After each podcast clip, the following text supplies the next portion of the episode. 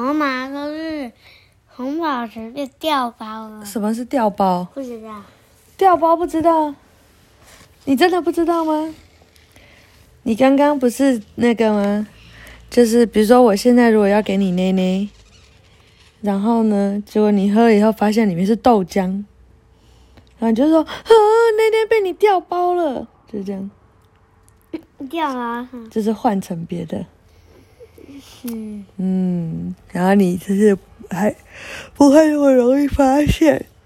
好，红宝石被掉包了，是特别的圣诞节。苹果树小女巫3，上一出版社，179页。这本书真的好厚哦！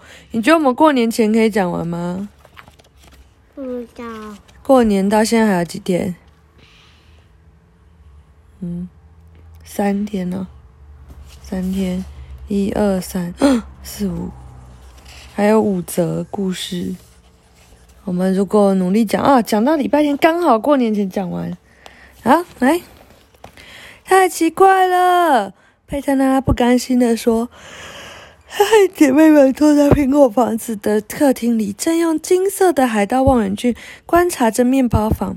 真搞不懂地精为什么还没有掉进陷阱里。也许被他发现了，不然就是孩子们弄错了。”贝琳达说。佩特娜摇摇头说：“路易斯看见他了，还被打了一记耳光。这件事千真万确。”希望芦笋牙齿运气好一点。今天下午换他值班，维玛说。佩特拉拉点点头。皇冠帽子安排得很好。上次芦笋牙齿值夜班的时候睡着了，把它排在下午就不会有这种问题。佩特拉拉说的没有错。这次芦笋牙齿没有睡着，但是却发生了特别的事哦。是什么特别的事？猜猜看。他牙齿掉了吗？他从天上掉下来，不是？不知道。他获得礼物？不知道。我也不知道。好，库恩布兰特一家人都要去看下午的耶稣诞生剧。午餐过后，库恩布兰特先生开始清洗盘子，收拾面包房。雷亚和路易斯也换上了演出的服装。芦笋牙齿躲在面包房的屋梁上，心情愉悦地看着这一家人，满心盼望他们一走，地精就会从躲藏地方现身。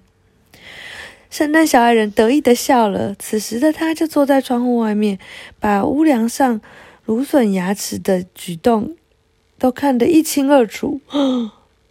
他一直在偷看他。尼瑟心里想：哼，你这个臭巴巴的苹果树小人，竟敢想要抓我，马上就让你知道圣诞小矮人的厉害！打定主意后，尼瑟从窗台上一跃而下，就是跳下来的意思。他把头上的小矮人帽藏在大柳树的后面，却又故意露出帽子的尖角，好极了。他喃喃自语，红色的帽子在雪地里非常显眼，谁都不会错过的。接着他从口袋里掏出一块小石头，丢向面包房的窗户，然后立刻躲起来。芦笋牙齿一听到声响，赶紧从屋梁上下来，到窗户边看看有什么动静。大柳树后面红色尖尖的东西是一顶帽子吗？芦笋牙齿揉了揉眼睛，然后得意地笑了起来。等着瞧吧，他轻声地说，从窗户爬了出去。一切正如尼瑟计划的一样，芦笋牙齿才刚跳出窗户，他就跑进面包房里。尼瑟用一根汤勺撑住陷阱的门，伸手拿走红宝石，又放了一颗鸡蛋进去，然后躲到一袋面粉后面，等着芦笋牙齿回来。不到2秒钟，芦笋牙齿就绷着脸回来了。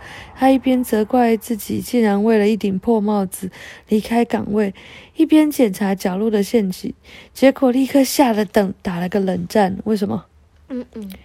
刚刚小矮人有做什么事啊？红宝石拿走。对，完了！芦笋牙齿难过的大叫。陷阱里的红宝石变成一颗鸡蛋，这怎么可能？他明明只离开了一下子而已。怎么办？芦笋牙齿小心翼翼地把头伸进笼子查看，不料却突然被狠狠地推了一把。笼子的门砰地关了起来，芦笋牙齿被关在里面。笼子外面传来一阵幸灾乐祸的笑声，芦笋牙齿气着抓着笼子的枝条前后摇晃。这时，走在走廊上传出雷亚的说话声：“爸爸，快点！托勒老师说我们要提早半小时前到。”“我好了，我好了。”昆布兰特先生说：“等我把今天暂时营业的牌子挂到门口就没事了。你带照相机了吗，亲爱的？”“带了。”昆布兰特太太点点头。“快点，演出是不等人的，迟到的话就惨了。”路易斯说：“雷亚演的是独角玛利亚呢。”库恩布兰特一家人出门后，整间屋子安静下来。小人看着笼子里的芦笋牙齿，幸灾乐祸地问：“小棍子，被关在里面的感觉怎么样啊？”芦笋牙齿气得咬牙切齿，他看不见外面，但感觉说话的家伙不是什么好东西。“我很想继续留在这里陪你。”小人继续挖苦芦笋牙齿。“可惜我得去参加耶稣圣诞生剧的演出，如果我不赶快上台，这出戏就演不下去了。”“你敢！”芦笋牙齿恶狠狠地威胁他。“佩特娜拉要是抓到你，会怎么样？一定会把你做成地精肉酱，想得美！”“嘿嘿嘿嘿！”小矮人得意地笑着跑出去。小矮人一走，什么？太快了！整个面包坊就陷入了一阵宁静，只听见外面走廊的时钟滴滴答答的声音。芦笋牙齿一次又一次地抓住枝条，用力摇晃，但是却无济于事。他轻轻地叹了一口气，懊恼自己竟然掉进了抓捕地精的陷阱，现在只能等待换班的人来救他了。他越想越气，而感到十分的羞愧。他气自己怎么会那么轻易就被人戏弄了呢？他还坐在生闷气的时候，胡萝卜衬衫已经走进来准备换班了。他一看到芦笋牙齿不在岗位上，就感觉情况不妙。“芦笋牙齿！”胡萝卜衬衫大叫：“我在这里！”